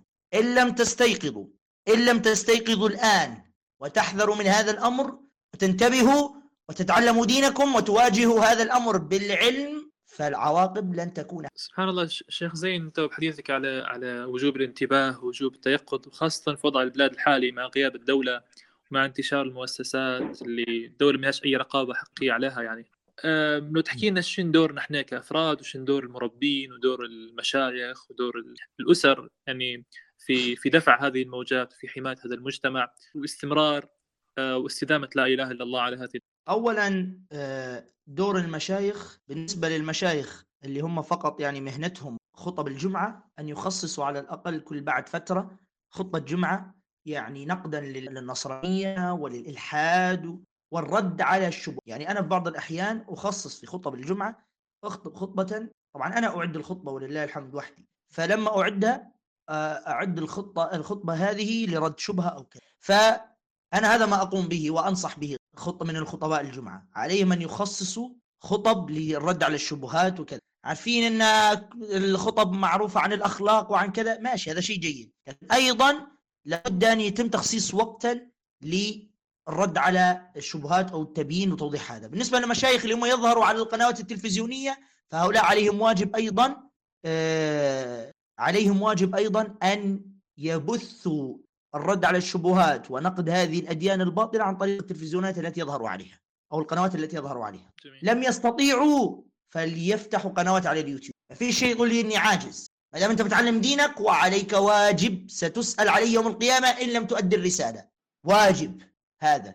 تتعلم دينك وتوصل الرسالة. دورنا كدور الأفراد اللي هم عوام المسلمين إذا ما عند يعني في مشغولين بالأولاد وبالعائلات وكذا طبعا هؤلاء مطلوب منهم تعلم دينهم يعني الأمور البديهية في دينهم مش تعمق لكن البديهية على الأقل. أما هؤلاء دورهم الحقيقي هو نشر من يستطيع أن يدعم بالأموال. والله جيد. يدعم مش أموال بمعنى تدعم شخص الداعيه هذا لا. مثلا والله داعية يريد يريد أن ينشر حلقات على اليوتيوب بتمويل. طبعا في ميزة في اليوتيوب وفي الفيس اللي هو الممول المنشورات الممولة إنك تدفع للفيس أو لليوتيوب مبلغا معينا ويطلب منك يقول لك في هذا المب... هذا المقطع الفيديو مثلا تريد أن ينتشر في أي بلاد يقول والله يريد أن ينتشر في الجزائر مثلا يقول لك تمام وتعطيه الأموال وينشر هذا المقطع يراه كل جزائري مقيم في تلك يقلب الفيس يراه أمامه. هذا اسمه إيش؟ التمويل. بعض الدعاة ليس عندهم هذا المبلغ لأن ممكن مبلغ يكون يعني مش عارف كم دولار أنا بصراحة. ف يعني ممكن يطلب مبلغ كبير ما ليس عنده يعني الداعيه كذا. فتدعمه من هذه الناحية سواء على اليوتيوب أو ال أو ال أو الفيسبوك. تمام؟ أو في مثلا موقع باتريون هذا اللي دعم الاموال رغم أن أنا ما عندي موقع باتريون يعني حتى يقول واحد إنك أنت تعمل دعاية لنفسك أنا ما عندي موقع باتريون ولا لكن أتكلم عن غيري يعني. في من الدعاة اللي هم يعني آه، بالفعل يتم دعمهم عن طريق آه، باتريون لشراء المعدات والكاميرات والأدوات وكذا فهذا كله نوع من الدعم. أقل دعم على الأقل يقدم نشر نشر هذه الروابط والحلقات. نشر هذه الروابط والحلقات والقنوات. عرف أصحابك. الآن يعني تتبادل أطراف الحديث مع صديقك. لا والله في شيخ فلان فلان يتكلم عن النصرانية وكذا وعن الإلحاد ورده مقنع وكذا. امدح فيه حتى يدخل مثلا إيش؟ إلى قناتي ويتفرج عليه. أنا على فكرة معظم من يريد معظم من يحا يشاهدني على اليوتيوب تعرفوا علي من خلال اصدقاء في كثر أرسلوا لي قال لي والله صديقي أعطاني رابط قناتك ودخلت. والله صديقي كذا وكذا وكذا. يعني عرف عن بعضهم وصلوا فهذا نحن الذي نريده هذا دور الأفراد يعني العوام. شيخ حتى في فكرة اللي هو مثلا في لما نسمع كلمة تنصير دائما نحسبه إنه هو التنصير في إفريقيا وفي في آسيا وغيرها. لكن الحقيقة إن في جهد كبير من جماعة التنصير هو التنصير نقوله داخلي أو محاولة محاولة نفس فكرة الدعوة نفس فكرة الأمر بالمعروف. تجد في حتى يعني وحدات نصرانية داخل البلدان الأوروبية والأمريكية تجدهم ممكن كل سبت أو كل أحد يمشوا المنازل يعني بيت بيت يمشي للبيت يحاول يكلم على المسيح يحاول يقول تعالى للكنيسه آه. يعني ف... فهذا الشيء مقارب للجهود اللي تدير فيها جماعة الدعوة والتبليغ يعني. أحيانا آه لا هذه اللي يجوك في البيوت. الذين يأتون إلى البيوت هؤلاء طائفة نصرانية آه، تختلف عن الطائفة الأخرى. هذه اسمها طائفة شهود يهوى. هؤلاء عندهم طريقة التنصير عندهم يأتونك إلى البيت. ما عندهمش نظام التنصير عن طريق الإنترنت ولا كذا. لا هم نظامهم يأتوا إلى البيوت. فهؤلاء مش هم نفسهم اللي يحاولوا ينشروا التنصير عن طريق الإنترنت وكذا. هؤلاء شغلهم وجه لوجه يعني شهود يهوى. وهؤلاء شهود يهوى أصلا يختلفوا عن باقي النصارى يعني عندهم عقيدة واحدة. وباقي النصارى أصلا يكفرونهم أساسا يعني. وهم يكفرون باقي النصارى. هم مكفرين بعضهم البعض فهذا موضوع آخر قصدي يعني. قصدي شيخ زي إن إحنا ممكن لو ناخذ نفس الفكرة هذه محاولة تحصين الداخلي للمش يعني آه ت- والله فعلا والله نتمنى هذا يعني. لكن حتى والله حتى الدعوة عن طريق اليوتيوب يعني أنا عندي فيديوهات وصلت إلى نص تجاوزت نصف من مشاهده وكذا. ولله الحمد يعني نعمة يعني كويس. فما فيش داعي تروح للبيوت. من بيتك تصور مقطع يعني جيد هكذا فيه معلومات دينية وكذا وت- وتنشره على اليوتيوب اتركه. إذا نيتك خالصه لله عز وجل بإذن الله الله عز وجل سيطرح فيه البركة وسينتشر هذا المقطع. يا رب شيخ زين مو- آخر آخر محور أو آخر سؤال في الحوارية اليوم آه لو في كلمة للناس اللي تأثروا في الحملات هذه وت- وتركوا دينهم وتنصروا أو قاعد في مرحلة بين بين شنو تحب تقول؟ شنو هي المصادر اللي ممكن يرجع لها؟ شنو هو الأشياء اللي تبي والله يعني لا يدخل النصرانية ولا يتأثر بها إلا يعرف شيء. مستحيل واحد يتأثر بالنصرانية وهو قارئ عنها. يعني أنا بس بمجرد أني آه، قرأت جذور فقط النصرانية. ما زالت هذه الجذور إلى الآن مؤثرة في أني أنا أنف جذور فقط. فهؤلاء لا يعرفون شيئا عن النصرانية. من يتأثر بالنصرانية أو يعتنقها؟ اعلم أنه هو والله ما عرف شيء. وأنا حاورت من هؤلاء كثر. حاورت كثر ولا واحد منهم فهم شيء في النصرانية. اللي مأثرات فيهم شبهات وخدعوهم يسوع بيحبك ويسوع مات من أجلك. بس هذه الحكاية. فكلمتي كلمتي لهؤلاء لا تتعجلوا لما تأتيك شبهة وتجد نفسك متاثرا وكذا اصبر ابحث تريث عليك بالبحث مشاهدة مخصصين من المؤمنين مشاهدة ردود المسلمين البحث خلف من أعطاك هذه الشبهة. بحث في كلامه هل هو صحيح أم لا. وأنصح الجميع وليس هؤلاء فقط بمتابعة الم... مثل مناظرات الشيخ أحمد ديدات مناظرات الدكتور نايك مناظرات الدكتور منقذ السقار. الآن يا دكتور منقذ السقار. هذه الشخصية دائما. وما زلت سأقولها من يتابع مقاطع هذه الشخصية لن يعتنق إن شاء الله يوما النصراني ولن يفكر فيها تفكير هذا الرجل. فالشيخ آه، منقذ السقار طبعا دكتور السقار وحوارات الهارد ماذا؟ حوارات ركن المحدثين وايش آه، أيضا آه، مثل الشيخ أبو عمر الباحث وكذلك آه، أحمد سبيع فك الله أسره كل القنوات هذه التي تنتقد النصرانية وترد عليها. اللي كاتب في تعليقات كيف أسأل الشيخ؟ هذا مش بث للأسئلة يا أخي. الله الله يجزاه خير. تأكيد على كلامك يا شيخ آمين. زين اللي قلت إنه يعني مستحيل حد يعتنق المسيحيه وهو يعرفها. آه، فعلا تجد الكثير منهم إنه هو يعني مجرد يترك الإسلام يجد نوع من الفراغ الوجداني وفراغ الروحي. فهذا الشيء هو اللي يخليه يخش النصرانيه يعني. فدخوله مش اقتناعا بها بل مجرد هروبا من من خواء الشعور أو خواء الإيمان يعني. فالحل زي ما تفضلت عليهم هو التر- التريث في الموضوع وعدم انجرار الإقبال على النصرانيه فقط لمجرد آه، يعني هروب من لحظة شعور معينة يعني. شيخ زين هل آه، هل في نعم. كتب معينة؟ هل فيها تحب تنصح بها عن الكلام عن النصرانيه أنا الذي أنصح به أنصح به الاستماع بالمقاطع أكثر الاستماع إلى المحاضرات والمناظرات هي الاكثر أنا شخصيا 90% الذي تعلمته من في النقد النصرانية من المقاطع والمناظرات والمحاضرات. 10% فقط تعلمته من الفكرة؟ الله. فلذلك أنا أعتقد أن المناظرات والمحاضرات الصوتية مؤثرة وأكثر وتستفيد منها أكثر. الكتب لا غنى عنها. في كتب جيدة وكذا بس الأولى لذلك حتى يقال يعني من كان شيخه كتابه كان خطأه أكثر من صوابه. هذه مقولة معروفة. إن الاعتماد على الكتب أولا لا لا يصح الاعتماد على الكتب. الاعتماد على المجالس العلمية اللي هي الآن المحاضرات والمناظرات وكذا. فبالنسبة للكتب لكن سأقول أسماء كتب. يعني مثل كتب الدكتور منقذ السقار مهمة. الدكتور منقذ السقار عنده تقريبا أكثر من 15 كتاب. تكلم في كل الأمور النصرانية. عنده كتاب بعنوان هل العهد الجديد كلمة الله؟ هل العهد القديم كلمة الله؟ هل آه، الله ثلاثة أم واحد. هل افتدانا المسيح على الصليب؟ آه، في كتاب آخر أيضا عن رد الشبهات حول القرآن الكريم وكتب كثيرة يعني متوفرة كلها عبر الإنترنت. اكتب بس آه، على الجوجل اكتب آه، كتب السقار ستر أيضا آه، كتاب إظهار الحق لرحمة الله الهندي. مهم هذا الكتاب رغم أنه كبير الحجم لكنه مهم. هذا اللي كان كان الشيخ أحمد ديدات رحمه الله تأثر به أول كتاب تأثر به هذا الكتاب هو رحمة الله. يجزاك كل خير شيخ شيخ زين. على هذه الحوارات وإياك. الجميلة يعني استفدنا كثيرا منها أسأل الله أن يبارك فيك ويبارك لك ينفع بك نفعا. عظيما تو شيخ زين. حننتقل للفقرة الثانية من الحوارية وهي استقبال مشاركات وأسئلة المستمعين الكرام معنا بس في نقطة حاب تفضل. ننبه لها نحاول ان إن المشاركات تكون يعني يعني ما وقت كبير عشان الكل يلحق إنه يسأل أو يعلق أو يعقب على كلام الشيخ فبداية ممكن نبدأ بعبد الرحمن تفضل عبد الرحمن مايك عليك شيخ زين الساعة الساعة ونص الجميلة جدا. آه، عندي بعض الإضافات حبيت نضيفها كانت في بالي لكن ما نطولش فيها. أول حاجة يعني الهدف زي ما قلنا إحنا علاش اخترنا موضوع التنصير لليوم هذا؟ آه، زي ما نعرف إنه يوافق الكريسماس وغيره. جزء جزء من أنا نشوف فيه احد أهداف للتنصير في حد ذاته ما هواش فعلا التنصير. هو أكثر منه إخراج الناس من الإسلام. و- ومش هذا وبس. يعني مرات ال- الهدف من حملة التنصير إنه مش راهو إن الشخص فعلا يعني يعتنق رسميا الدين المسيحي إنه يمشي يتعمد ولا لا. مرات هو إن التقبل الشعوري لهم إن هذا هم صح يقول لك والله يبدي يدخلوه في جدليه أنا معاش الحق واحد عندهم حق وإحنا عندنا حق. فيبدأ شنو يتماهى أكثر مع اللي يديروا فيه. فهنا يسموا فيه الغزو الشعوري للقلب. لأنه هو يبدأ لا عادي. اللي كان في نظره يشوف إن هذا غلط ويستنكره لا ما عادش يستنكره. وهذه أحد أهداف نشوف التنصير. آه النقطة الثانية اللي بنقول عليها الأثر متاعه زي ما قلنا موجود وفعلي ولو بنجي نتكلموا تو يعني على الفئات المستهدفة المستهدفه. نقدر نبدا أول حاجة بالأطفال. الأطفال اللي قاعدين علمهم ضعيف ما عندهمش معرفة فيستغلوا الأطفال في الجانب هذا.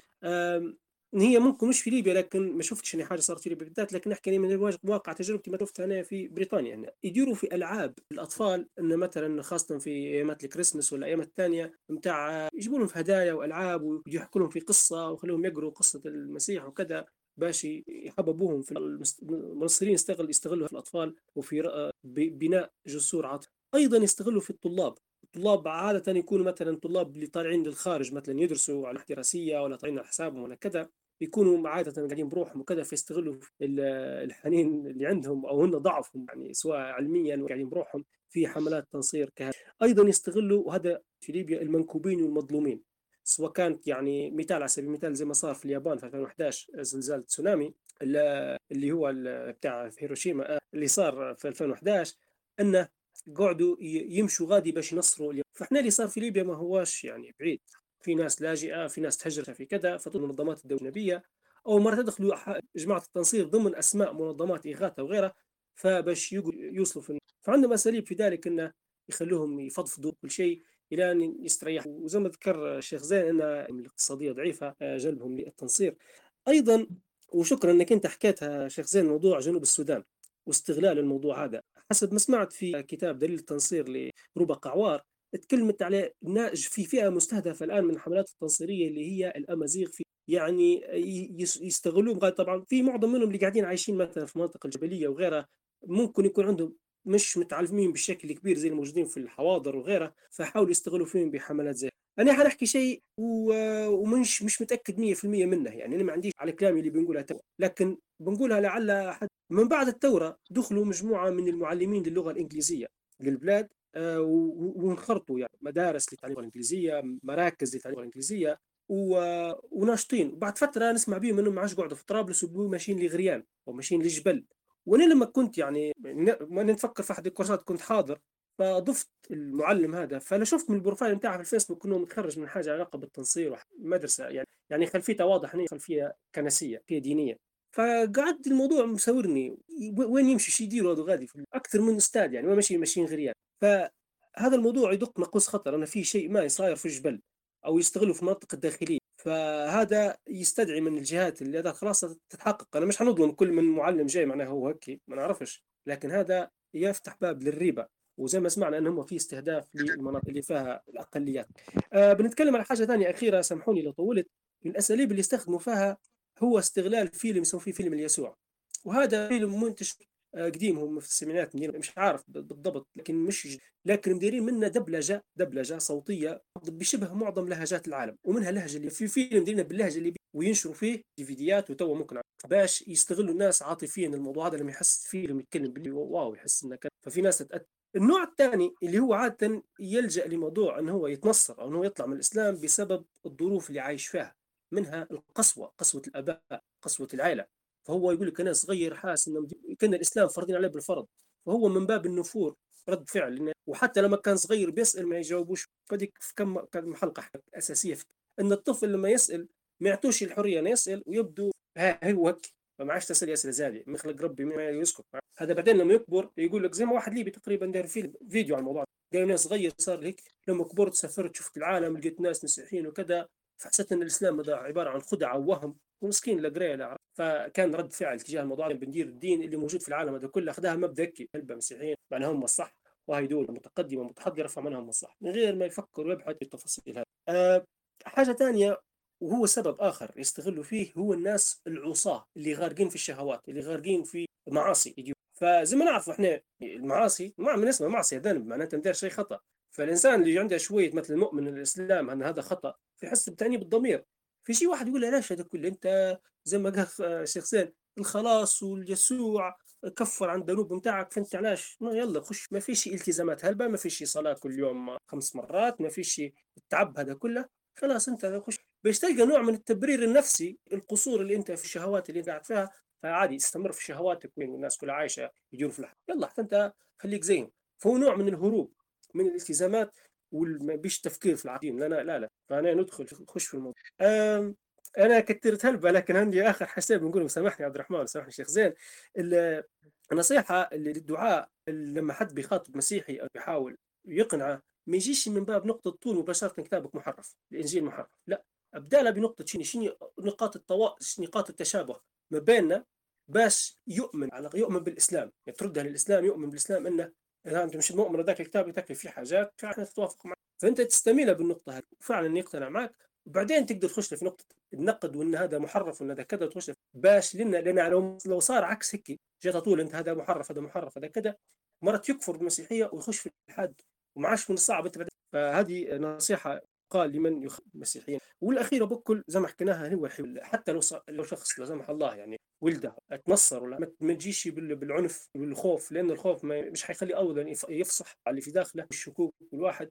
فأنت مهما كان كان ملحد كان لا دين كان مسيح حاورة تقبله اسمع منه وهكذا بروحها سامحوني على الإطالة وب... لا والله بارك الله فيك قال محاضرة مختصرة جزاه الله اسئله أه تو بس أنا في خطرت لي تو حاجة بس معك. أنت مش عبد الرحمن مش عبده اللي بنقولوا له عبده في الكلوب هاوس لا؟ علينا لا لا, لا عليك أنت. لا, لا مش أنت أنت ثاني عبد الرحمن اللي كان معايا. لا لا مش إيه الأصوات متشابهة سبحان الله. تفضل آه، آه السلام عليكم ورحمة الله تعالى وبركاته. آه بارك الله فيكم.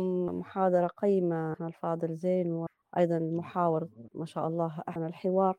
والموضوع هو حقيقة يعني آه، طويل ومتشعب آه، في جزئية العقيدة النصرانية والخلل الكبير اللي فيها يعني لا يمكن عاقل صراحة عاقل ليس حتى يفكر في اعتناقها. فالخلل متراكب فيها ومركب بشكل كبير جدا.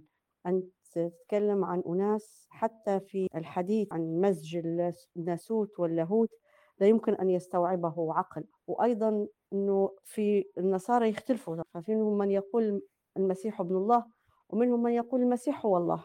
حتى الله ذكر هذا. وهذا في يعني خلاف بين الأرثوذكس والكاثوليك وبعد ذلك لما جاء شو اسمه البروتستانت على أساس أن بيعدلوا من العقيدة أو يعدلوا أخطاء الكنيسة فإذا هم أيضا يسيئون.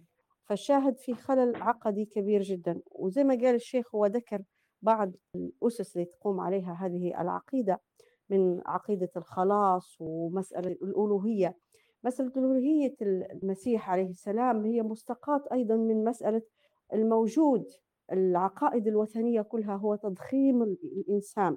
يعني الأباطرة الرومان وحتى الإغريق وغيرهم كانوا ينظر إليهم أن فيهم جزء إنساني جزء لاهوتي.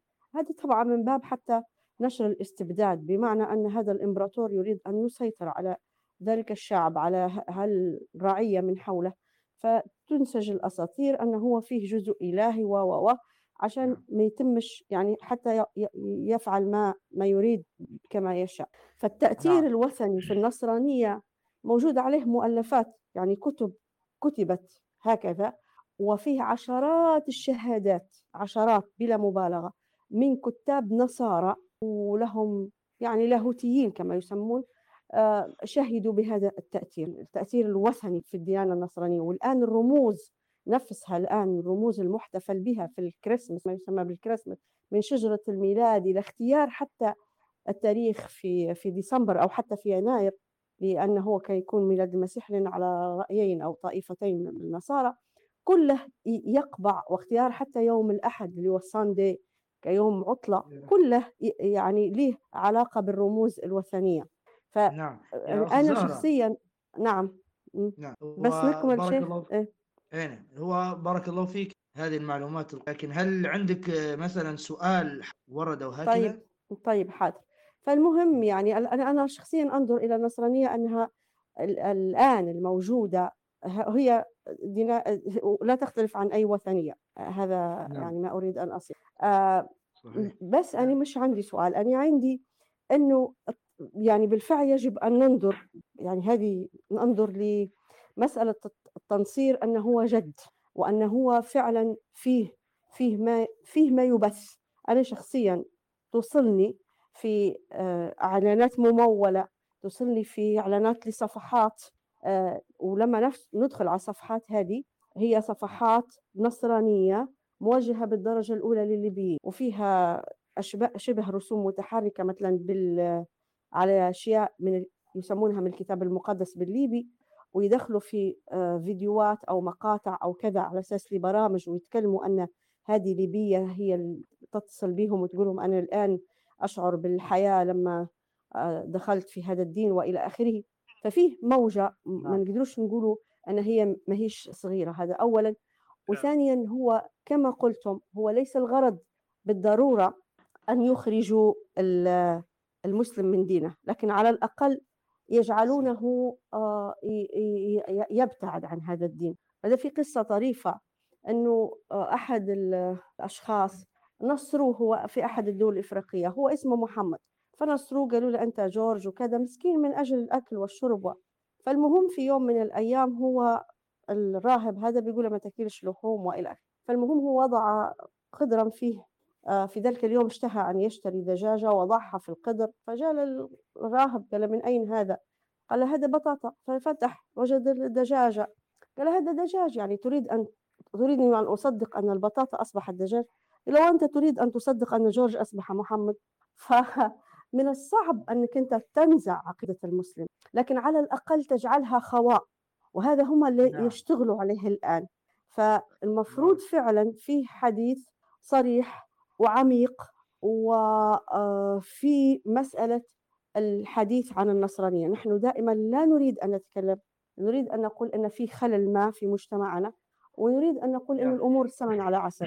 عشرات الصفحات نصارى ليبيين في صفحات أخرى نصارى من تونس نصارى من كذا يعني في تركيز كبير جدا على الشمال الإفريقي وعلى المغرب الإسلامي. وأنا أرى أن بارك الله وراء أخت ما وراءها. شكرا لكم. جزاك جزاك الله خير. يا إخوة معلش ال- اللي خلي ال- الاتصالات الله يبارك فيكم للأسف آه، تو عندنا السلام عليكم. آه، أول شيء بارك الله فيكم على هذه المداخلة الجميلة. كانت بجديات يعني ربي ينفع بكم إن شاء الله ويزيد ينفعنا. به كان عندي سؤالين. هو واحد يعني سؤال ثانوي بكل. آه، أول آه، شنو هو الفرق بين سي... اسم عيسى واسم يسوع. زي هل هو في فرق تاريخي؟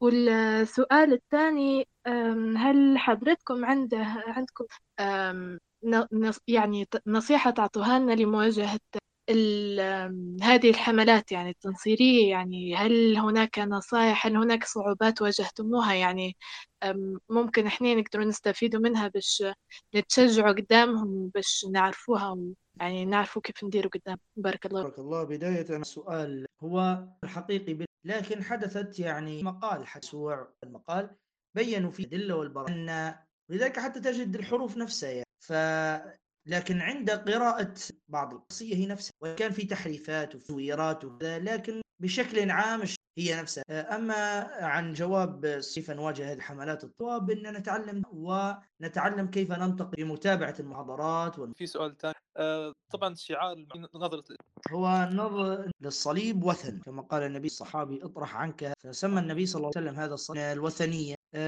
نظرتنا كمسلمين بشكل عام أن نحن آه، نؤمن المسيح عليه السلام. أنجاه الله سبحانه وتعالى من مكة أرادوا أن مساعدة الإمبراطورية طبعا. فأنجاه الله سبحانه وتعالى ووضع بدلا منه واحدا آخر على الصليب. هذا الواحد الآخر آه، كثير من العلماء يقولون إنه هو آه، يهوذا الاسخريوط يهوذا الإسخريوطي هذا شخص كان من تلاميذ المسيح ثم خان المسيح فدل على مكان المسيح مع أن النصوص الإنجيلية تخبر أن المسيح هو الذي أضله وهو الذي أعطاه لقمة فأكل من هذه اللقمة فدخل له الشيطان. يعني كأن هذه اللقمة هي الأساس وهي سبب ضلال يهوذا فمن أول ما أكل اللقمة الذي أعطاها له يسوع مباشرة الشخص تحول يعني من شخص مخلص وتل وتلميذ المسيح إلى شخص آه يعني معادي للمسيح أو خائن فكثير من العلماء يرون أن هو الذي صلب لأن في نصوص في كتاب النصارى يعني المزامير تحديدا تخبر بنجاة المرء وأن الذي يوضع بدلا منه شخص طبعا هذا في سفر المزامير اللي هو في العهد القديم. فتخبر بنجاة المرء كذا ثم ويوضع بداله. فهذه يعني نحن نظرتنا باختصار أن المسيح لم يصلب ولم يقتل ورفع إلى السماء حيا ثم سيعود في آخر الزمان ليكون إماما لمين؟ ثم يقاتل الدجال والدجال سيكون أتباعه اليهود ويقتل الدجال ثم يموت ويصلي عليه في آخر الزمان. هذه قصة يعني المسيح واختصار يعني كما ورد عن كيف كنت نسألك على موضوع رجوع المسيح؟ سباق أنا دايما آه تفضل. السلام عليكم ورحمة الله وبركاته. آه أنا عندي سؤال يعني من فترة كنت واجهت آه موقف إن آه كانت عندي صديقة في الجامعة فالبنت هي مش صديقة مقربة لي وكانت ممكن أول مرة نتكلم فيها مع فهي كانت تحكي لي على أصدقائهم المبشرين وكيف إنهم جوهم في الكريسماس وداروا حفل مع بعض وهيك فأنا انصدمت منها وما عرفتش كيف ننصح البنت بشكل صح. هذه يعني هذه داخل ليبيا ولا خارج ليبيا؟ لا في ليبيا هذه. كيف و... وين هذه؟ والله في طرابلس هي البنت بالضبط مش عارف بس هي في طرابلس يعني إن أنا تلاقيت معها وين احت... وين احتفلوا بذلك؟ لا لا احتفلوا في الحوش هم. احتفلوا فيها في البيت آه يعني. صدمت يعني إذا في الخارج احتفلوا بالكريسماس هذا كارثه لا لا لا هي البنت في, البيت يعني داروا تورتة وهيك ونادوا أصحابهم مبشرين. أصحابهم مش ليبيين يعني من خارج ليبيا بس في ليبيا كان.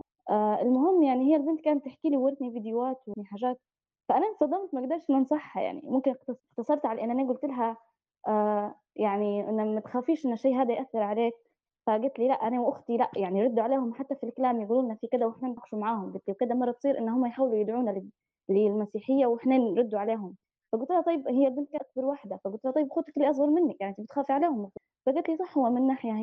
فسؤالي هو شنو شنو التصرف الصح؟ يعني ما قدرت ننصحها نصيحة كاملة في في هذيك اللحظة. سؤالي هو شنو التصرف الصح اللي كان المفروض نتصرفه؟ وشنو المفروض هي البنت لعن تو نعرفها بس هي علاقتي بها مش قوية. بس نعرفها لأن تو علاقتي معها طيبه يعني نهدرز معاها لما نتلاقوا فشو المفروض تو اننا ندير في الوقت هذا؟ كيف أنا ما عرفتش كيف نوصلها رسالة أو كيف ننصحك الصح يعني. هي اولا مسلمة طبعا لا لا هي مسلمة ومش مش نقول لك شخص يعني مثلا مهتزة من الدين ولا هيك بالعكس هي مسلمة وعندها نوع من الاعتزاز يعني. كانت تقولي حتى أنا هي آه، دعت شخص للإسلام وأسلم وكانت تقول لي فرحانة انه هو الشخص هذا صار مسلم أكثر مني وهي تقرأ يعني تطلع وتقول لي إن حتى النصارى هم نفسهم ردوا عليهم لكن في نفس الوقت ما أقولكش إن هي من نوعية الناس مثلا نقول لك آه، يعني متمسكة بالدين آه، هي تقرأ وعندها اطلاع ومش حنقول لك إن هي مليئه بالشبهات لكن في نفس الوقت مش متمسكة. وهي مشت آه، احتفلت معاهم بالكريسماس؟ هم الاحتفال مدينهم في حوشة. هم مدين الاحتفال. في حوشة هي؟ إيه. لا اولا نبهيها أن يعني إذا كان هم تهنئتهم لا تجوز. فما بالك الاحتفال معها؟ إضافة إلى إلى ذلك يعني. ذكري لها مثلا أقوال الصحابة والعلماء في تفسير والذين لا يشهدون الزور قالوا أعياد النصارى أو أعياد الكفار. الآية هذه تتحدث الزور سمتهم الآية سمت هذه الأعياد زور.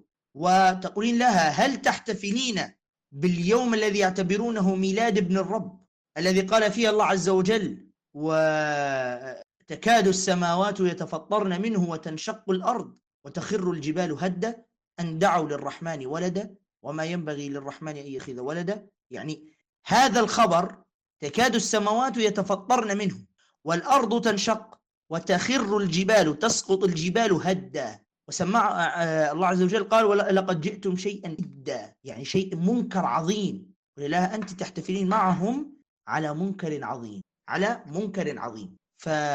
فلذلك هذه الاحتفال. بعدين من أصحابهم؟ رجالة يعني هؤلاء؟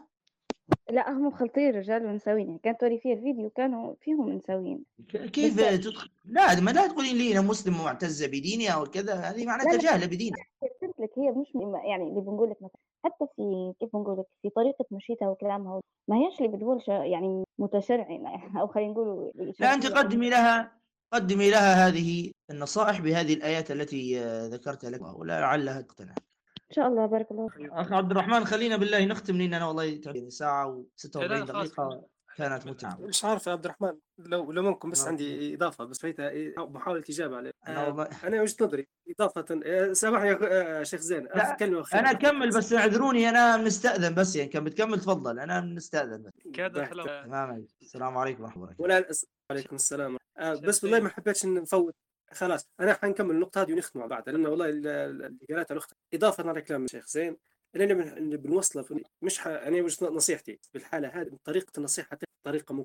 أول شيء أنا نشوف في موضوع لازم الإنسان يحس بفكرة هو ينصر الحق أو ينصر الباطل. واحدة من الحاجات المهمة جدا عندنا إحنا كمسلمين فأنا مثلا لو نعرف إن قضيه باطل ما نجيش نتنازع على مب... فأنا لازم تكون عندي مبادئ مع... وفي نفس الوقت مش معناها إن في نفس لحظة تولي أنت عنيف مع الآخرين أو الم... فانا مثلا هنا في بريطانيا نتعامل مع مسيحيين نتعامل مع ناس لا دينيين مع ناس من كل الطوائف في حدود الأخلاق العادية. لكن مش لدرجة إني أنا نتنازع عن- واحدة من المبادئ اللي ما نتنازلش اللي هي أني أنا إنسان ننصر الحياة ننصر ننصر حق فانا لما نجي نبحث عن مثل لقيت أنا فما نجيش أنا هو يديروا في الكريسماس لأنه هو لا والله بس نطب قلوبهم لا لا هنا بتخش في مرحلة تقدر ترطب قلوبهم بالابتسامة في أي لقطة. لكن مش لدرجة إني أنا نتنازع عن المبادئ متاعي ونقول أنا باش نستغلها في الوسيلة. لا ففكره من مبدأ أني أنا عندي مبادئ بندافع عليها ما نتنازلش عليها. زي ما في هالبنات يعني في يعني محترمين مبادئهم وقيمهم ملتزمين بها فالعالم يحترم لكن لما أنت تتنازع على كل شيء وتنزل سقف القيم بتاعك لأسفل نقطة فتبدأ أنت تتماهى معك فأعتقد إن شاء الله إجابتي ذات فائده وهذا هو اللي حبيت نقوله يعني. الله يجزاك الخير ربي يبارك فيك عبد الرحمن. آه، إحنا وصلنا لل... لوقت نهاية الحوارية. جزاكم الله خير جميعا. جزا الله خير آه، الشيخ زين على المحاضرة القيمة وعلى جهده ووقته. وأسأل الله أن يكتب أجر هذه الحوارية في ميزان الجميع. آه، شكرا لكم على الحضور والاستماع. سبحانك اللهم وبحمدك أشهد أن لا إله إلا أنت أستغفرك وأتوب إليك. نلقاكم في محاضرات آه، في الأسبوع القادم بإذن الله محاضرات أخرى. السلام عليكم ورحمة الله وبركاته.